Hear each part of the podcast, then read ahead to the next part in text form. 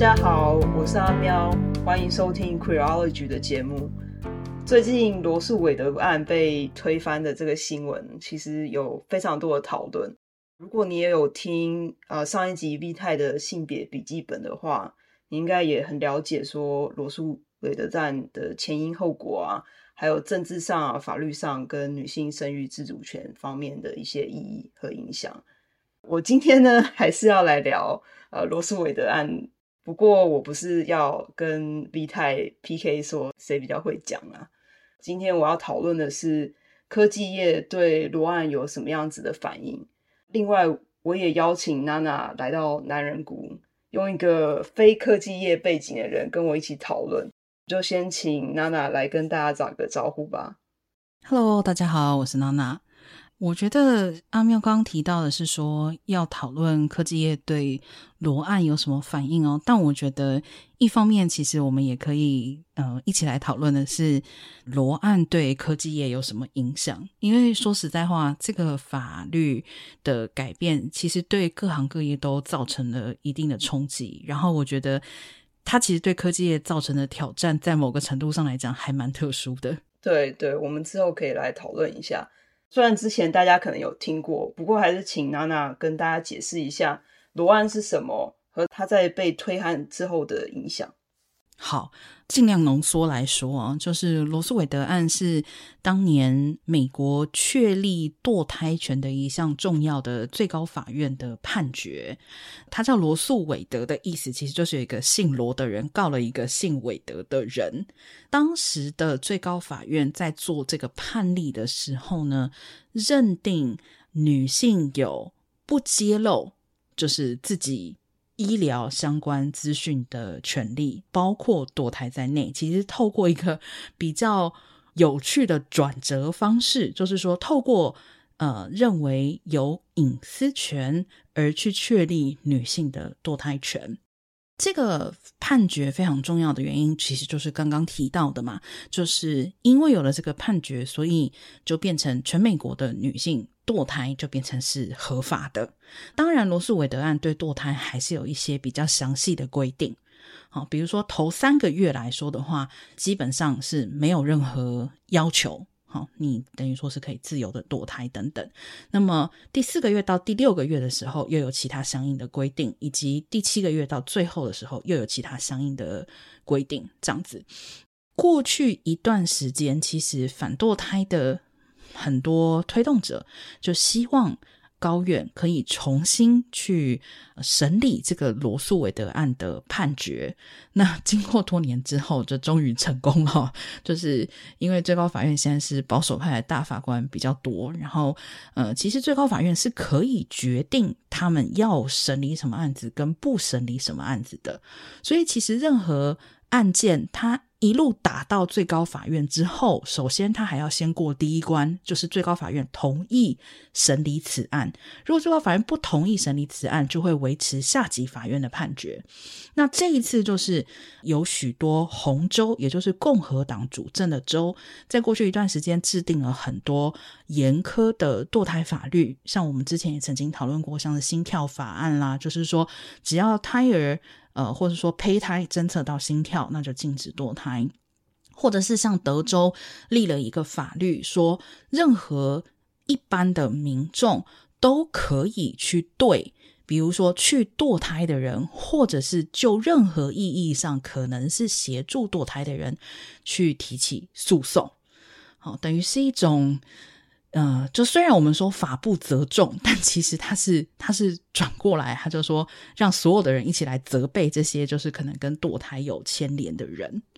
对，现在因为罗诉韦德案被推翻了，等于说就没有一个联邦层级的规范去说啊，女性都是可以堕胎的。那所以首先的影响就是像我们刚刚提到各州的这个。呃，什么心跳法案也好啦，这个任何人都可以起诉与堕胎案有关的人也好啦，这些法律就自动生效。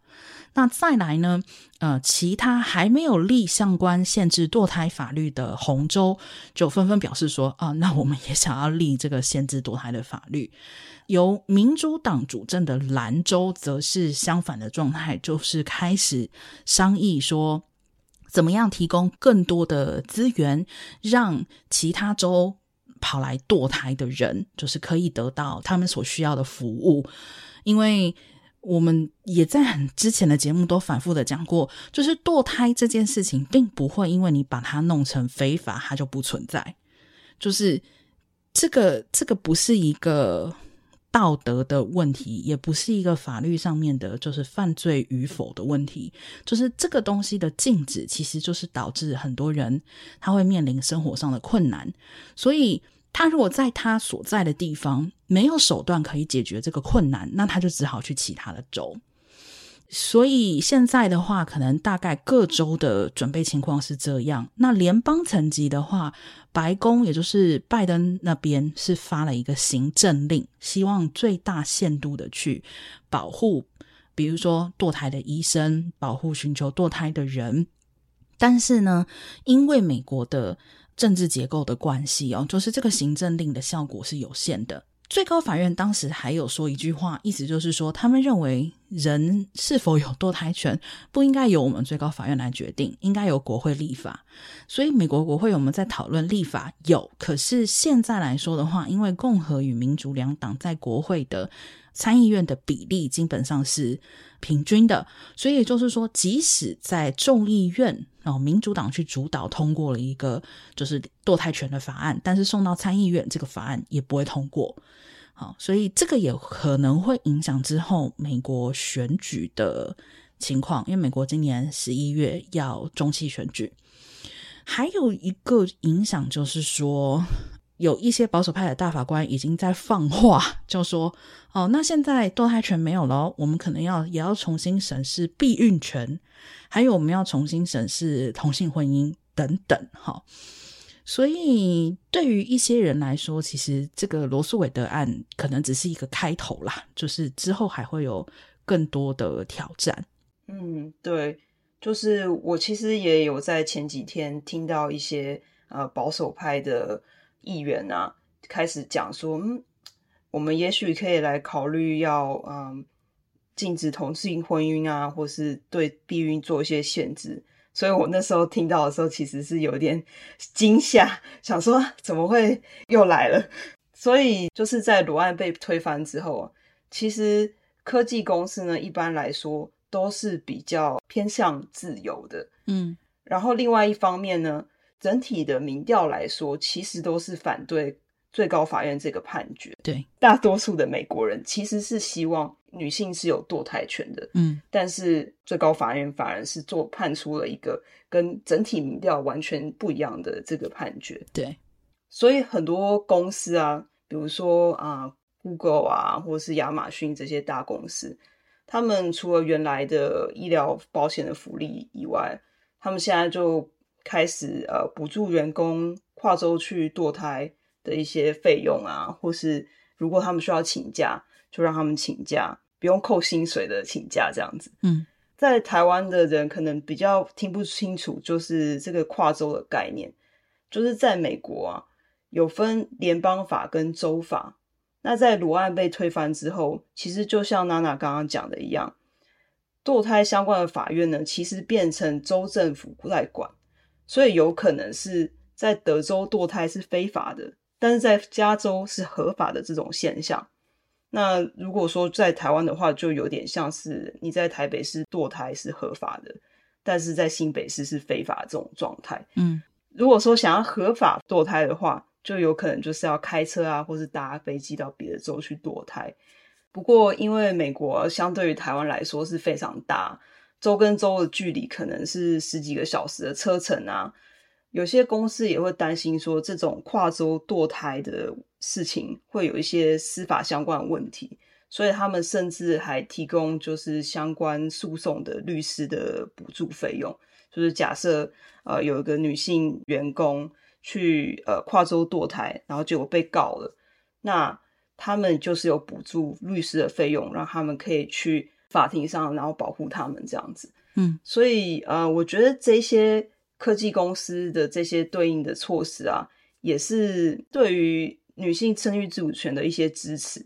那其实呃，除了科技公司以外，其实还有很多其他的产业，比如说嗯、呃，媒体啊、娱乐产业，比如说 CNN 啊、呃 New York Times，好，还有银行业啊 J B Morgan 啊，Bank of America。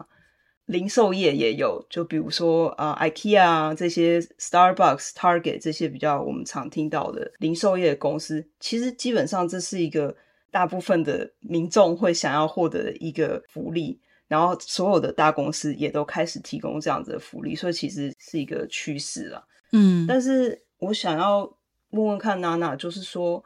虽然有这些福利是很好，好，这样子大家就可以去合法去堕胎了，即使。我现在住在一个堕胎非法的地方，我还是可以去别的州合法堕胎，而且我的公司还会补助我这些费用。那你对这个东西有什么看法呢？嗯。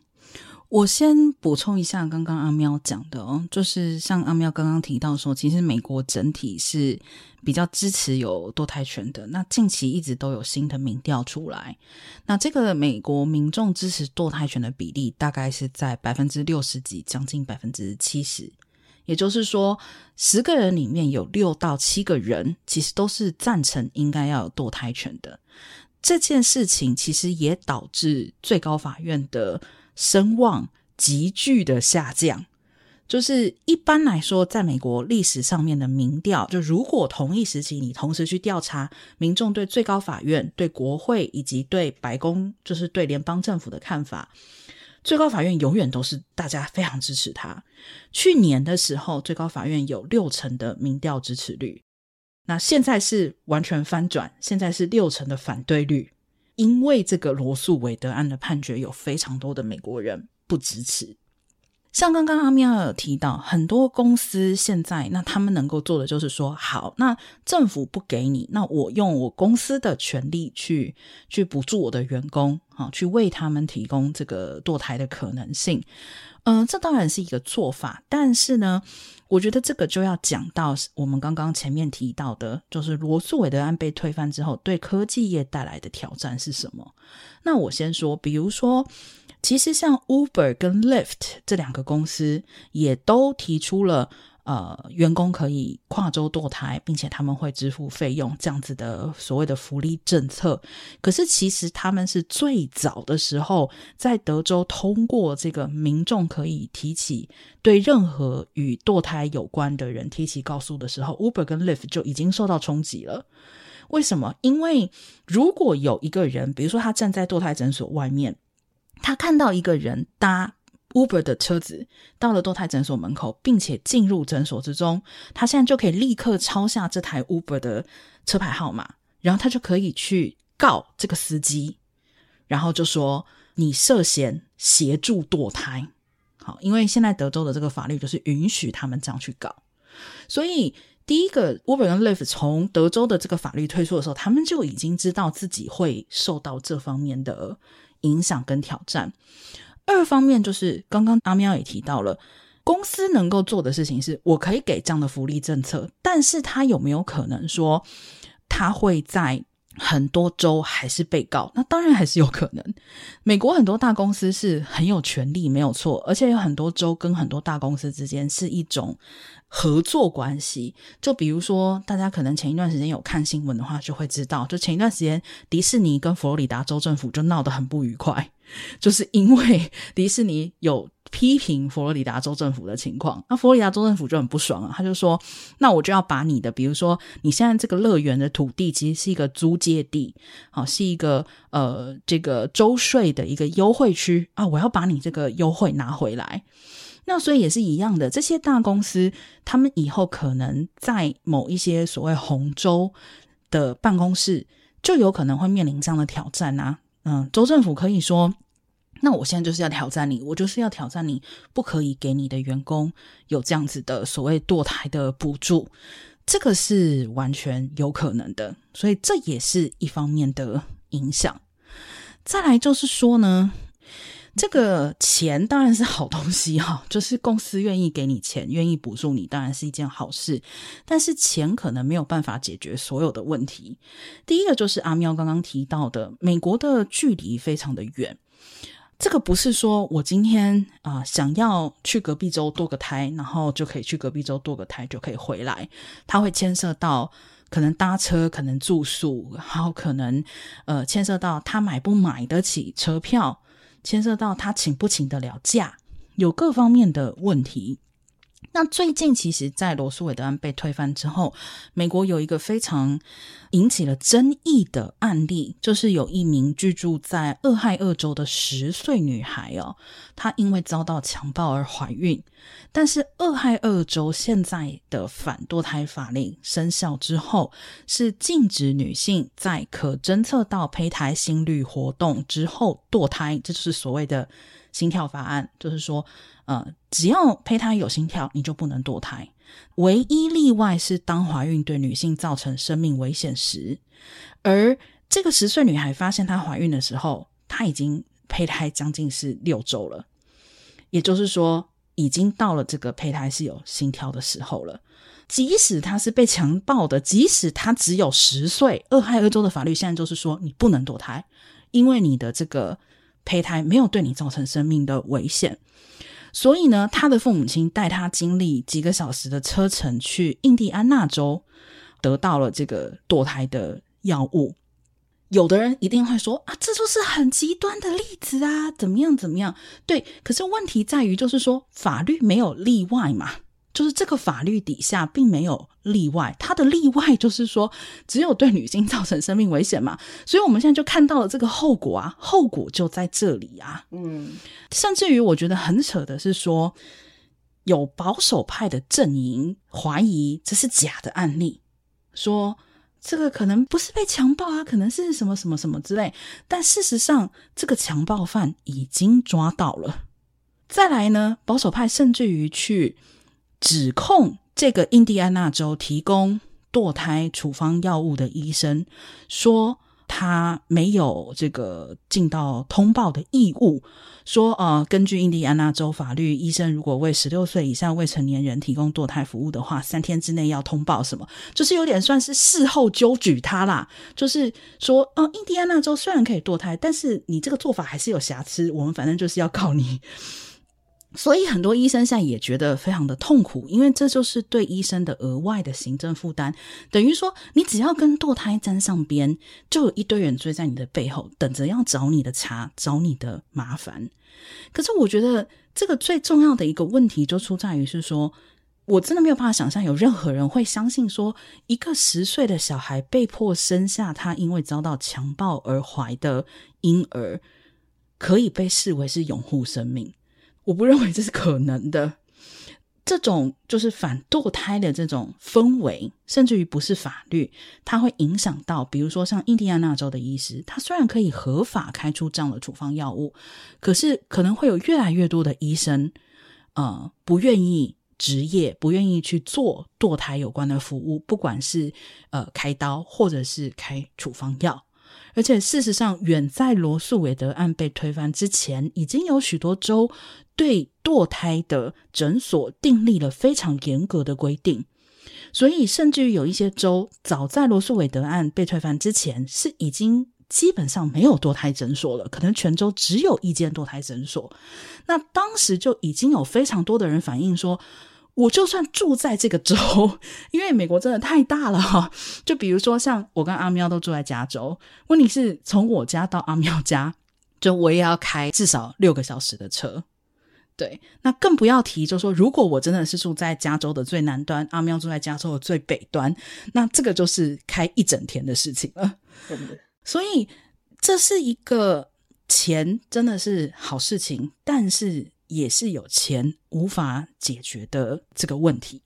对，我觉得其实刚刚听娜娜讲的这些，其实这个问题本身不只是说钱不能解决，很多事情都不能解决。嗯，比如说像你刚刚有提到说，好啦，现在这个帮助他的医生会不会有法律责任？嗯，开车载他去的人会不会有法律责任？附近看到的人，他们会不会有法律责任？就是已经不是完全说哦，是听起来好像很简单啊，就去合法的州堕胎就好了嘛。但其实事情是没那么简单的。就算说 OK 好，今天到隔壁州去，只要开车十分钟，但你在那十分钟的过程之中，你有没有可能会被别人看到？会不会你的医生会要去通报你？等等之类的。所以我觉得，嗯，就像娜娜说的，钱不能解决问题，其实还有很多东西也都没有办法解决。最后回到根本来说，其实就是这个法律的问题。嗯，就是现在因为这个法律呢，已经交给各州政府决定了。红州的政府呢，很多都是不支持生育自主权的，所以他们就订立了非常多的法律，让堕胎这件事情，一的是变得呃是违法的，或是变得很困难。嗯，那其实虽然说很多公司啊都支持女性生育自主权，大部分的民众也都支持。那大家也都觉得哇，这些公司好棒哦，提供这些福利，他们是很支持生育自主权的。但是其实，尤其在科技业这这个圈圈里面啊，我其实也听到蛮多批评的声音。比如说，像我们刚刚提到说，哦，就是补助员工去合法的州去堕胎的这些福利呢，其实这个福利呢，没有包含公司里面的约聘的员工。嗯，所以就是说，如果约聘员工在非法的州想要堕胎的话，他们其实自己也要掏腰包去付这些相关的费用啊，比如说车钱啊、住宿费啊等等之类的。可是比较讽刺的就是，在科技业约聘员工的组成其实是占了科技公司大部分的总人数。之前也有报道说，大概有百分之五十在这些科技公司工作的人是约聘员工。他们的薪资呢，也远远比不上正职的员工，所以其实他们才是最需要这项福利的人。然后他们也往往是比较弱势的，比如说，嗯，他们可能都是来自弱势族群啊，等等的。嗯，不过就是对于这种约聘员工福利的这方面的争议啊，其实，在科技业里面算是月经文啊，因为之前就有很多媒体报道过。比如说，像 Google 这些公司，虽然提供员工很好的福利，比如说像他们有免费的中餐啊、晚餐啊、健身房啊，还有很好的医疗保险，但是这些都不是约聘员工能够享受的。但是约聘员工又在公司的组成中是所谓的主流，所以常常就被大众批评说，科技公司为了节省预算啊，就有这样子。同工不同酬的这种组成，嗯，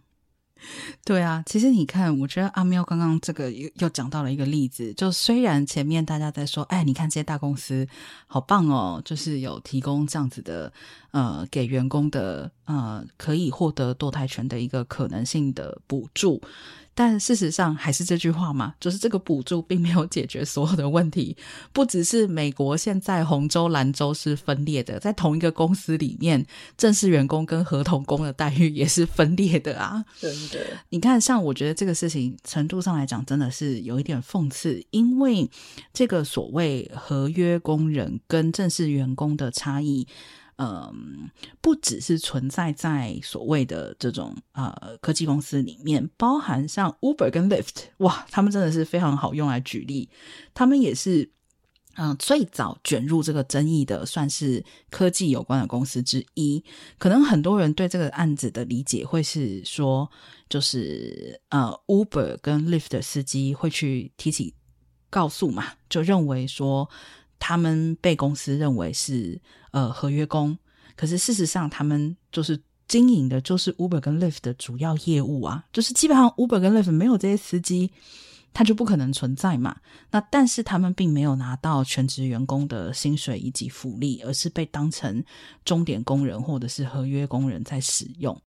其实世界各国已经有很多相关的判例嘛，都是指出说，Uber 跟 Lyft 这样的公司，包含像是一些送餐的公司，应该要为自己的 driver，呃，去提供呃相关的就是全职方面的福利。但这也是很吊诡的一件事情。比如说，加州现在有一个非常争议的所谓 AB 五法案，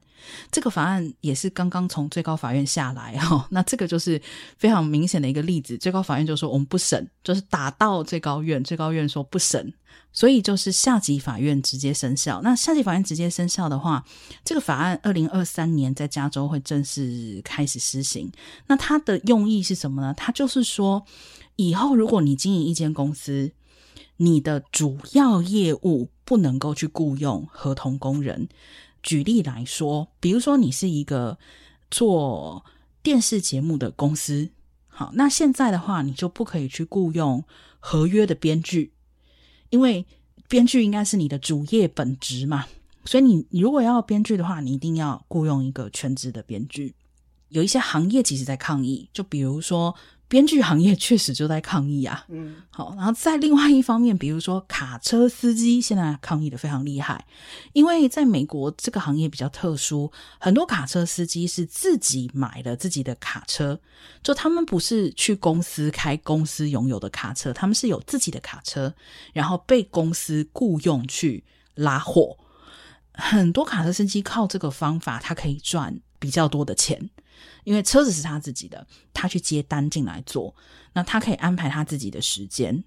所以现在这个 AB 五也是变成一个争议的法案。我不要讲得太深入，但我觉得简单来说，AB 五这个法案其实跟这个堕胎权的法案，我们可以放在一起来看。其实我们应该要能够理解到，法律是死的，但人是活的。很多法案。不管我觉得反堕胎是多么的荒谬，但是很多法案在立法的时候，大家都觉得用意是好的，可是它实际施行是好的吗？但也会有人说可能不好啊，那我们可以修改。那问题是，这个修改法律的成本，以及法律未修改之前造成大家的生活困难的时候，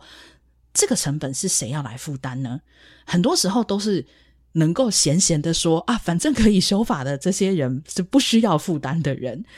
所以我觉得这是蛮大的一个问题啦。嗯嗯，对啊，其实娜娜，你刚刚提到 AB 五法案的这个争议的时候啊，大概是一两年前吧。那时候在投一个法案，然后我不知道是不是有包括在南加州，但是在北加州呢，就是有想要提出法案去规范这些像 Uber 啊、Lyft 这些公司。对于这些钟点工人的这些待遇的一些规范，嗯，那那时候还蛮有意思的，就是我其实没有那么注意这个新闻，但是我收到的无数的广告、手机简讯啊，或是我看看 YouTube，我也是会看到这些广告，他们就找一大堆所谓的钟点工人，说我们不想要成为公司的全职员工，因为我们喜欢钟点工人的。自由啊，然后我可以一次接很多不一样的工作啊，等等之类的。你们其实这样子规范我们，是反而造成我们的困扰，让我们没有办法多赚钱，等等之类的。嗯，我不知道你有没有印象，但是我觉得那时候看到那个，我也觉得啊，资本的力量。我非常有印象，而且我其实要跟你说的，就是说当时这个公投案就是 Uber 跟 Lyft 为了对抗 AB 五而发起的。就是他们当时想说，呃，州政府立了这个 AB 五嘛，那因为人民有创制复决的权利嘛，所以他们就想办法，呃，弄了一个公投，就是想看能不能透过公投去把这个 AB 五再否决掉。所以你为什么会收到很多简讯？因为 Uber 跟 Lyft 砸钱了啊，啊就是他们希望就是用银弹的公式去让你影响你的那个投票的决定嘛。当然，这也没什么好说的，因为在美国，任何的选举都是这样啦。可是，我其实觉得最有趣的就是，我想要补充讲，就是你刚刚讲到他们最主要的一个论点，就是说有很多合约工人认为说，这是剥夺了他们就是自由多接很多不同工作的这个权利。其实，我觉得这是一个迷思。什么叫迷思？就是说，因为太久以来，合约工人都是这样子一个被剥削的状态。然后大家以为这才是常态，然后以为说你去接好几个不同的工作，然后透过好几个工作才能够拼出一份完整的薪水或是福利，是一个正常的现象。其实这才是一件在过去应该是匪夷所思的一件事情。也是一样，就说为什么全职工人就不能够在外面接案？其实这个也还是取决于每个公司自己的政策嘛。就从来都没有任何的规定说，你作为一个公司的全职员工，其实是呃不能够去外面接案，除非你公司有特殊规定。另外一方面就是说，当一些公司透过这种方式来规避，我明明应该给我的员工上保险，我明明应该给我的员工存退休金，那他们这些事情都没有做的时候，意味着什么？意味着这个成本会转嫁给整个社会。嗯，就是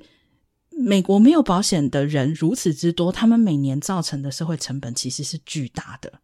所以当时为什么，比如说为什么美国推 Obamacare，也是因为他们发现让大家有保险比没有保险要省钱多了。所以我觉得短期之内来说，可能真的你会感觉到是说啊，我以前就是想要怎么接案就怎么接案，或是我今天决定不接案我也没关系，公司不会要求我一定要去上班。嗯、呃，是，但是。这个就是变成说，就是我刚刚讲的，这个法律的用意可能是好的，可是我觉得它在施行细则上面可能就不够细致，所以很多行业会立刻的面临冲击，或者是说有一些行业可能应该要得到豁免保护啊，因为他们有特殊的情况，但是在 AB 五立法的时候没有考虑进去，因此没有豁免。对，那所以我觉得这个确实是会有问题。对。其实，在六月的时候啊，这个罗案会被推翻的这个风声，其实已经被泄露出来。那时候就有非常多的讨论。那 Google 当时呢，就是因为这个讨论呢，他们立刻就提出一些新的隐私权相关的规范。他们就说，他们会自动删除使用者他们去一些敏感地点的资讯，比如说像是堕胎诊所啊。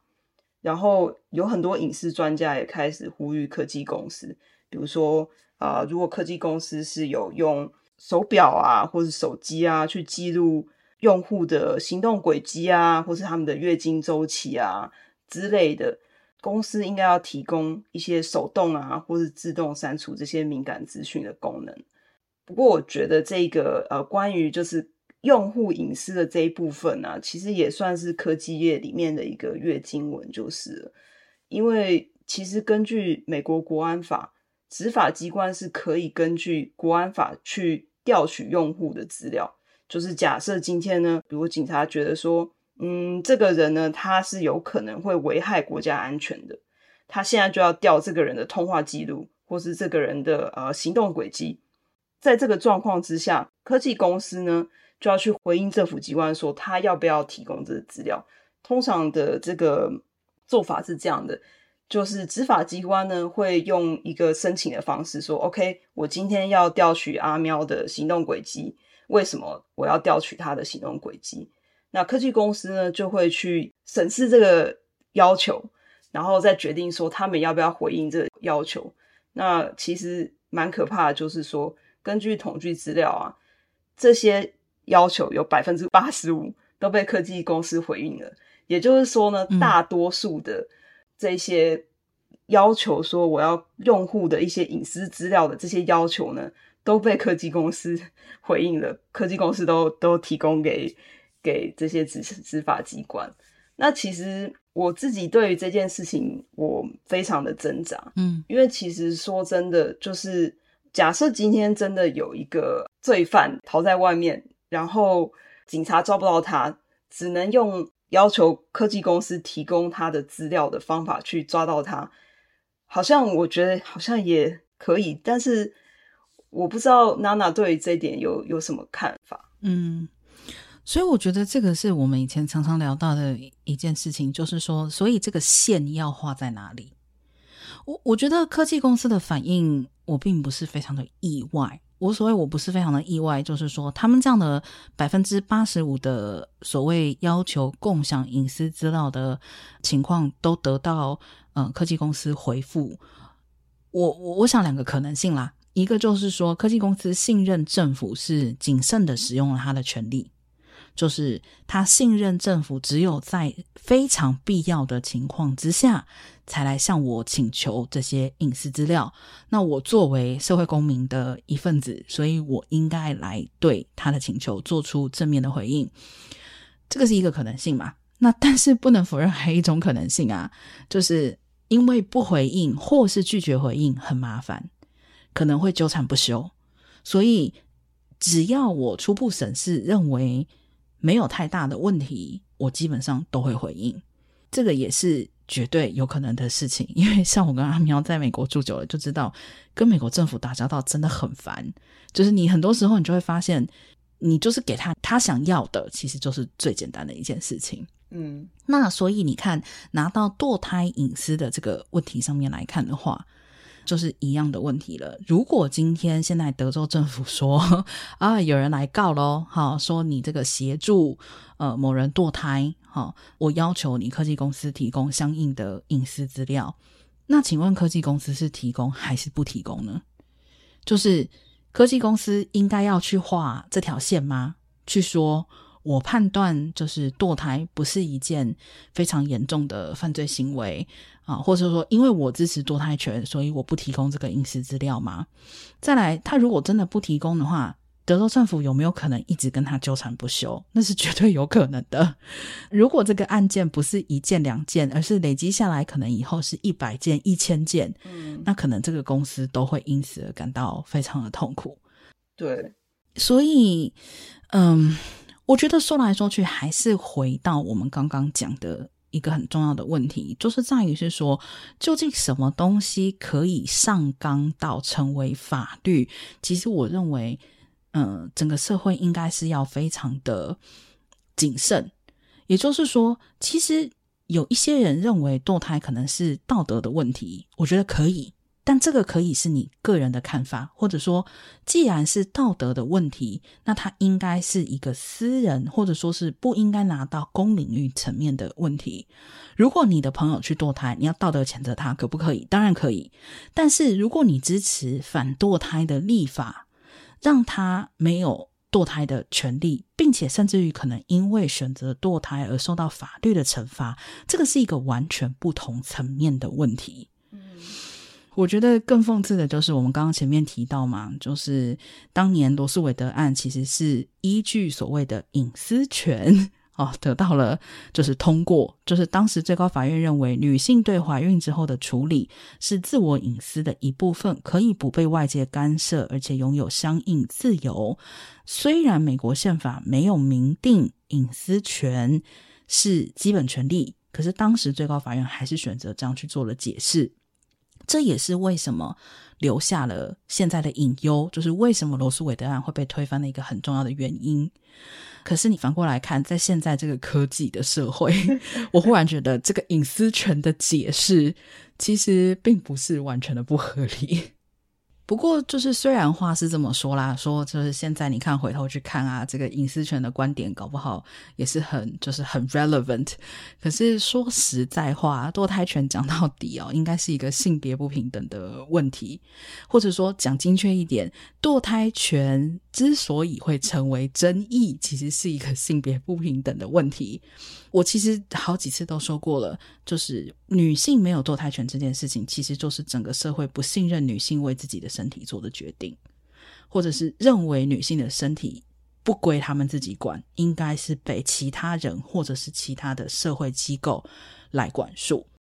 之前过世的美国大法官金斯伯格的论点，其实也是比较接近这样子的，就是当年啊、最高法院通过罗诉韦德案的判决，确立堕胎权，并且是通过隐私权的角度去确立堕胎权的时候，其实他就表示他支持堕胎权，可是他反对最高法院这样去判，他就是已经看到了会有这种后患无穷的情况。并且他其实就很明确的指出，他认为罗案当时应该要基于性别不平等这一原则来做判决，因为首先性别平等这个基本权利是被写在宪法里面的。第二个，他认为应该要去承认妇女控制生殖生活的能力与妇女平等参与国家经济与社会生活的能力之间存在密切联系。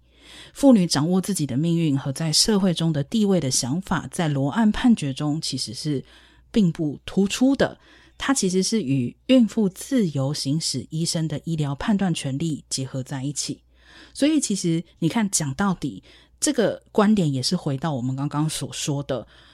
女性的怀孕其实并不单纯是怀孕生下来这么简单的一件事情，它会改变。女性的人生，她会改变她的人生轨迹，会影响她未来能够为自己生活所做的决定。所以，如果你说女性不能堕胎，基本上不只是在拿走她堕胎的权利，也是在拿走她为自己生活做决定的权利。哇，谢谢娜娜这一集为我们做了这样的总结。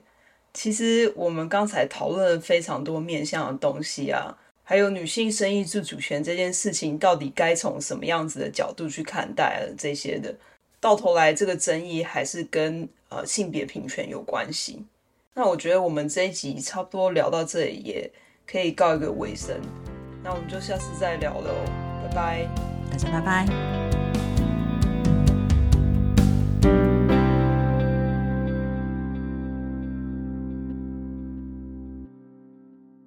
谢谢你收听今天 Queerology 的节目，我在男人谷，我们是一群关心性别议题的朋友，在平常忙碌的生活中拼凑时间，克服各地时差。一起来制作这个节目。如果你喜欢我们的节目，你可以用以下几种方式支持我们：收听节目、订阅我们的频道、留下五星评价，或是邀请你的朋友一起来听 Queerology 的节目。也可以到 c h r o l o g y n e t 点选页面上的 QR 码，请我们喝杯咖啡。